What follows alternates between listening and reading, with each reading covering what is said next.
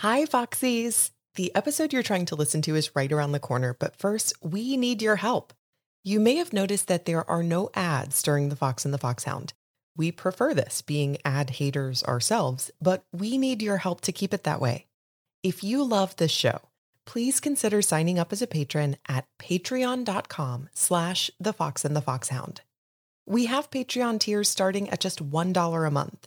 And not only will you get fun extra content and an unedited cut of every episode two days early, you'll be directly responsible for keeping the show going in all of its ad free glory.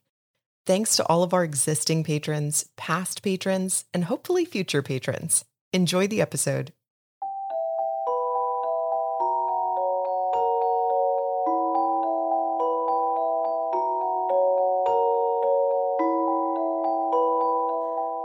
He's looking at the snake and he's kind of feeling bad for it.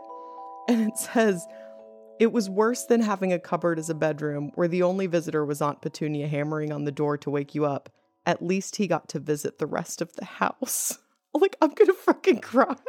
And thank you for saying that because I really wanted to talk about how the author sets up his sense of empathy. And I think it's shown there with the snake and how he compares his life to the snake, true empathy, right? Not sympathy. All that must suck for Right. him, but comparing it to his own life. But also his sense of humor shows his empathy. Like when um, Dudley first gets his school uniform and his little knocker stick, right? and his Smelting stick. His stupid little knickers and all that crap. And his hat. Don't forget his hat. Harry's like trying to keep from busting out laughing the Yes. first time he sees him. Like even through all of his trauma and all this stuff, he still sees these people are so clueless. Yes. They're such a joke, which means he sees that they don't have a certain knowledge, which shows a sense of empathy for other Yes. people. That's comedy, I think, at its root comes from an empathetic place. Absolutely. You know that I'm a huge fan of really subversive comics. I Yeah. love Bill Burr. Richard Pryor is my favorite comedian of all time.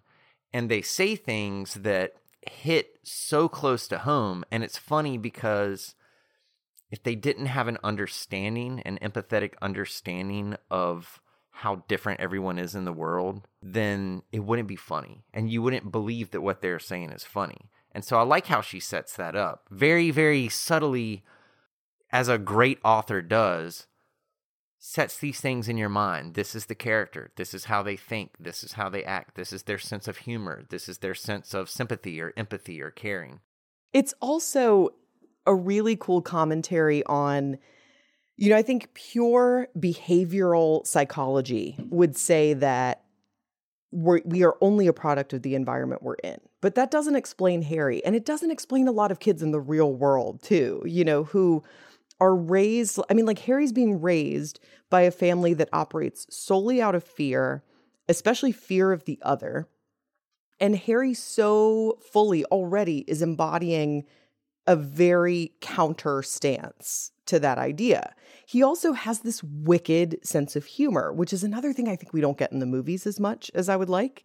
But like, Harry's got some sass. Sassy Harry is the best. So like, he's he comes into the kitchen. Aunt Petunia's dyeing his new uniform.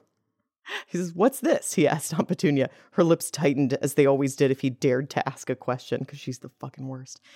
Your new school uniform, she said. Harry looked in the bowl again. Oh, he said, I didn't realize it had to be so wet. yes.